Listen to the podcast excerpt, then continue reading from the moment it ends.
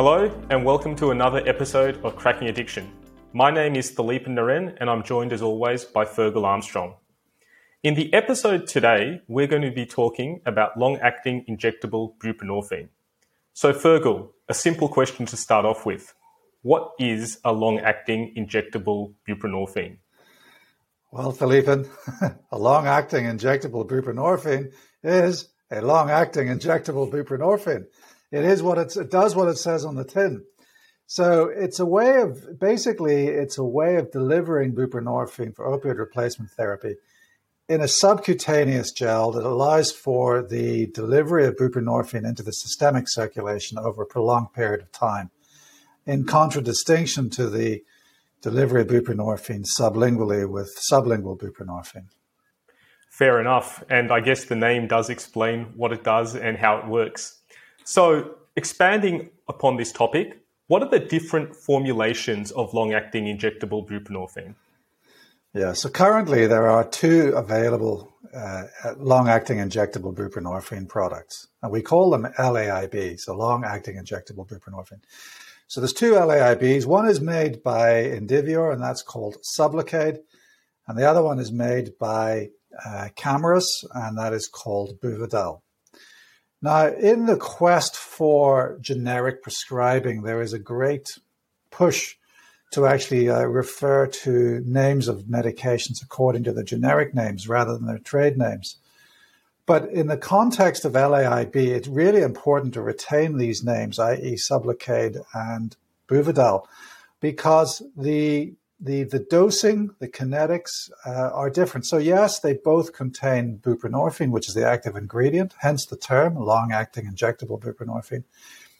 But the way they deliver the drug, the excipients are different. So that means that the kinetics are different and the dosing is different. So can you go into a bit more detail about the differences between these two formulations of LAIBs, Fergal? So if we look at Buvidal, Buvidal's got two products. There's the monthly product and the weekly product. And the weekly product has got an 8 milligram dose, a 16 milligram dose, a 24 milligram dose, and a 32 milligram dose.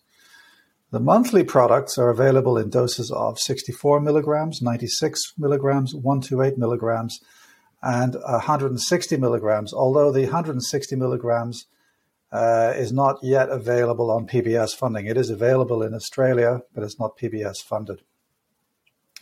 So that's um, Buvidal. So remember, weekly doses of Buvidal last weekly, monthly doses of Buvidal last monthly. So the Sublocade dosing, there's only two doses. There's the 300 milligram dose and the 100 milligram dose, and they both last a month.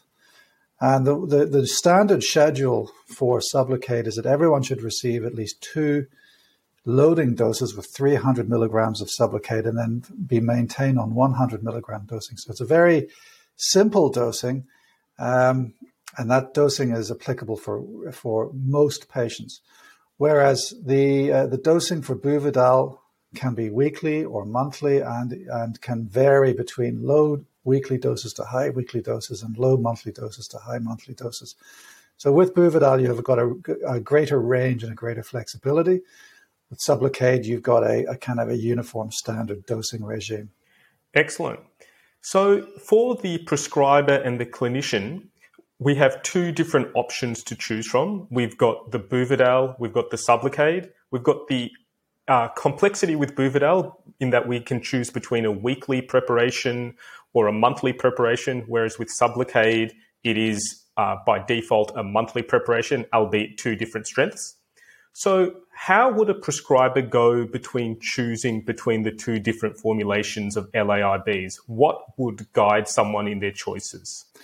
So, to really answer that question, you have to have a good knowledge of the kinetics of both pro- types of products. But on a very simple level, if a patient is not sure of whether or not they want to embark upon a prolonged journey of injections every month and thereby losing the potential connection between the patient and services.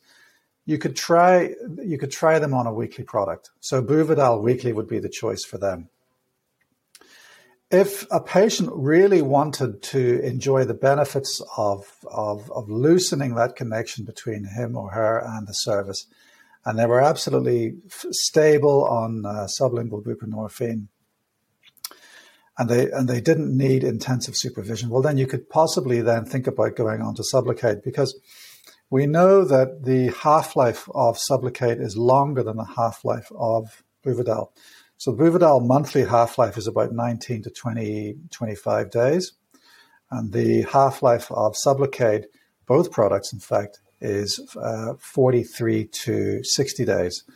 So for some people, once they're stabilized on a state and they've reached a steady state on the injections, for some people, those who are treated with Sublocade will have a duration of action of up to two months. For some people, it'll be less, but but you know it is possible for some people to enjoy two months, two monthly injections and still maintain control of their opioid use disorder. And so they might benefit from that type of regime and they could just get on with their lives every two months. So really it depends on the patient and it depends on an understanding of the of the kinetics. That's great information, Fergal. And the LAIB has really been a game changer for those of us involved in prescribing opioid replacement therapy for patients because one of the biggest bugbears of patients is the fact that they are chained to the pharmacy and that their lives revolve around going to the pharmacy to getting a dose versus LAIB can be uh, administered in a general practice setting and it is a monthly injection uh, if you choose the Buvidal monthly version or Sublocade and it really does free the patient up from the stigma associated with supervised dosing in a pharmacy. And we're talking about people who are used to being judged and treated poorly. And when you're going to the pharmacy to be observed to take your dose of medication, it is further stigmatizing. So LAIB, in my practice anyway, has been a great game changer for patients. And it really does give a lot of patients uh, a significant amount of dignity back. Would you, would you yeah. agree with that? Absolutely. I mean, if we think about the impact of LAIB, it, it has transformed the way that services deliver uh, pharmacotherapy services to patients. So if we look at the benefits, then we look at some of the potential harms. But the main the main benefit for me is it takes away the aggro about the discussion about takeaway dosing. You, you, you know there are no issues around takeaway, so therefore you can spend your time more therapeutically engaged in motivational interviewing and supporting patients deal with all of the other demons in their lives that, are, that, that, that basically have taken a, a back seat during previous discussions about takeaway dosing. So you, you can engage in more therapy effectively. It frees up time. Um, however, for some people, it can be destabilizing. So, people in my experience who have experienced significant trauma. Now, when I said that in another forum, I said, you know, I was asked, you know, which patients don't necessarily do well with LAIB. And I said, you know, patients who are the victims of trauma. And then someone in the audience said to me, well, aren't all our patients victims of trauma? Well, they are, but there is a range. So people who are on the high range of having experienced significant trauma may need ongoing intensive close supervision and may need intensive engagement with services. And if you give them an LAIB injection and say to them, well, there you are, we'll see you in a month's time, that can be completely and utterly destabilizing. So it's not necessarily a carte blanche to um, basically reduce your, your supervision of patients. In fact, for some patients, they may need more supervision. For some patients, also, buprenorphine may not just be the right uh, drug for them. Because remember, yes, we're talking about how LAIB has transformed pharmacotherapy, but we must bear in mind that the key ingredient is still buprenorphine. And, and buprenorphine, in contradistinction to all of the other full mu opioid agonists, including methadone, buprenorphine is only a partial agonist, is more activating, and gives this agitated, wired feeling for some people. So if you're giving them an injection of um, of a long-acting injectable buprenorphine. And remember, with, with, all of these injections, they basically have a peak at about 24 hours, or, or in the case of Buvidal, monthly six hours, and then the, the levels descend. You're exposing them to that peak of feeling absolutely awful with, with agitation and feeling wired. So again, it's all about patient selection. You, patients have to be able to cope or, or, or, or should be able to cope with a little a reduction in the amount of supervision but they also need to be able to cope with the potential side effects of uh, buprenorphine. I call them overdose effects, but you know, I'm not talking about the traditional uh, signs of opioid overdose, which include sedation, respiratory depression, and uh, coma, and that kind of thing. I'm talking about the side effects per se of buprenorphine when they're taken in, when it's taken in too much of an amount. So again, the key thing is patient selection, and in fact, the one of the other issues is is do you check liver function tests? So you're giving some uh, you're giving a drug that has the potential to um, cause hepatotoxicity. You, and you're giving it to a patient population that has a predisposition to hepatotoxicity because of comorbidities. Do you or do you not check LFTs beforehand? Now, in some of the product information, it recommends you do, but not all of the product information. So those are the benefits, those are the harms. But if we look at the impact of in, in total on pharmacotherapy, we, we need to understand that basically long-acting injectable buprenorphine provides for a prolonged and sustained elevation of plasma buprenorphine. And we know from uh, work done in the States that really, it, I, I, think of this as one, two, three. We know that to prevent frank opioid withdrawal symptoms, we need at least a, a plasma concentration of one nanogram per mil per uh, per mil of buprenorphine. And we know that to prevent euphoria from other opioids and also to prevent craving, we need at least two to three nanograms. Um, we need two to three nanograms per mil of buprenorphine. So at steady state, we know that both of these LAIB products will achieve that, those those levels. But it takes a while to actually achieve those. And so during the time of the long titration, and, remember, steady state can take up to four injections or five injections in any individual. It does require you to be cognizant of the fact that patients may be either relatively underdosed or overdosed, depending on their previous exposure to sublingual buprenorphine. Absolutely. And as with anything, it's important to know the benefits of the medication, know the side effects of the medication, and know that no one form of medication is for everyone. As you've mentioned yeah. before, and as we've mentioned in multiple episodes before, one has to select the right intervention for the right patient.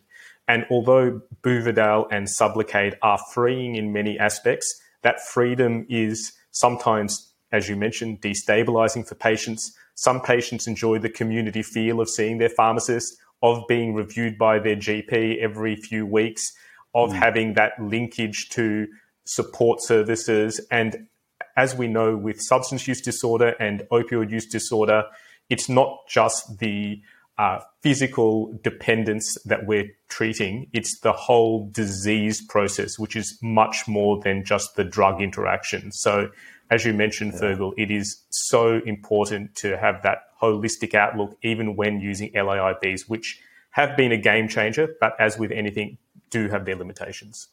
And I guess, Fergal, a quick question as well to, to talk about LAIBs and commenting them usually the pharmaceutical companies advise commencing people on Suboxone as an induction agent, usually seven to eight days of stabilization on Suboxone before commencing LAIBs. Is that your practice as well? And is that your preference also?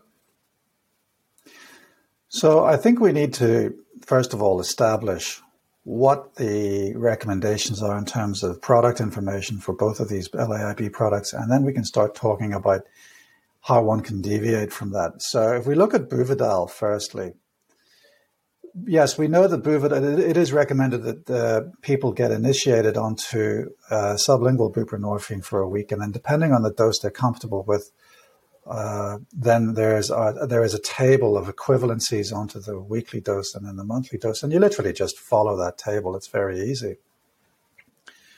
But Buvidal also can be directly inducted.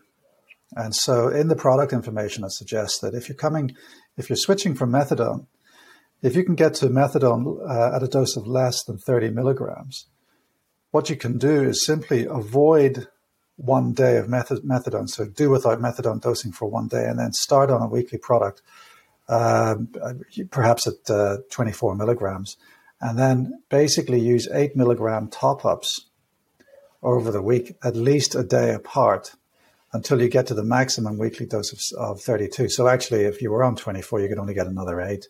But if you were on 16 milligrams, then you could maybe take two or th- two doses of eight milligrams in addition. And that would be in the first week. And then in the second week, you'd use, you'd use the, the cumulative dose of the previous week. So if you'd reached 32 in the first week, then your next weekly dose would be 32. And then once you're stable on the weekly product, then you can transition onto the monthly product. And again, it all boils down to having that dosing chart pinned up on your wall. The uh, the induction onto Sublocade similarly rec- uh, suggests or uh, recommends that there's a week of Sublocade at eight milligrams a day, as those have been the recommended recommendations elsewhere. But I don't think there's a specific dose recommended in, in the product information in, in, in Australia. But basically, stabilize for a for a week on whatever buprenorphine dose you want, and then start on Sublocade 300 for one month, and then repeat it for another month, and then drop down to 100 milligrams for maintenance thereafter. So you can see that there is there is a, a, a, very narrow dose range for practically everyone with Sublocade, whereas there's a there's a lot of finesse in the dosing abilities with Buvidal. And again, different approaches suit different clinicians, and different approaches suit different patients. There's there's no one product that we can say is better for everyone. It's all about developing the confidence in both products and then suiting your dosing regime to the patient in front of you. Absolutely. Now, I said I said that we talk about deviations um, after we talked about the product uh, information. So there is a great vogue in minimizing the uh, time needed for sublingual buprenorphine administration. And so, in the case of Sublocade, there are there is uh, there is evidence that actually the bridging dose can be brought down to maybe three or four days, even two to three days. And and the um, the product information now for Buvidal does validate the use of direct induction onto uh, weekly Buvidal, and it, and it, including transitioning from low dose methadone. But people have developed very uh, complicated, but nonetheless efficacious uh, regimes whereby the patients can be transferred from various doses of high or high doses of full mu agonists onto um, buprenorphine or Sublocade whilst using uh, topical buprenorphine patches, followed then by um, low doses of sublingual buprenorphine, then gradually increasing the dose of sublingual buprenorphine and at the same time tapering down the dose of the other full mu agonist. Those are collectively known as variations of the Bernese method and I think are beyond the scope of this chat. But we can we can uh, discuss it in future uh, episodes. Absolutely. Uh, there's a lot of information about long-acting injectable buprenorphine, and this will not be the only episode we have on this topic. But I think we've talked about a lot in this episode, and we'll talk about long-acting injectable buprenorphine and buprenorphine in further episodes of Cracking Addiction. But yet again, we've had another great episode of Cracking Addiction. Thank you, Fergal, for sharing your knowledge with us and to our listeners and viewers. Bye for now.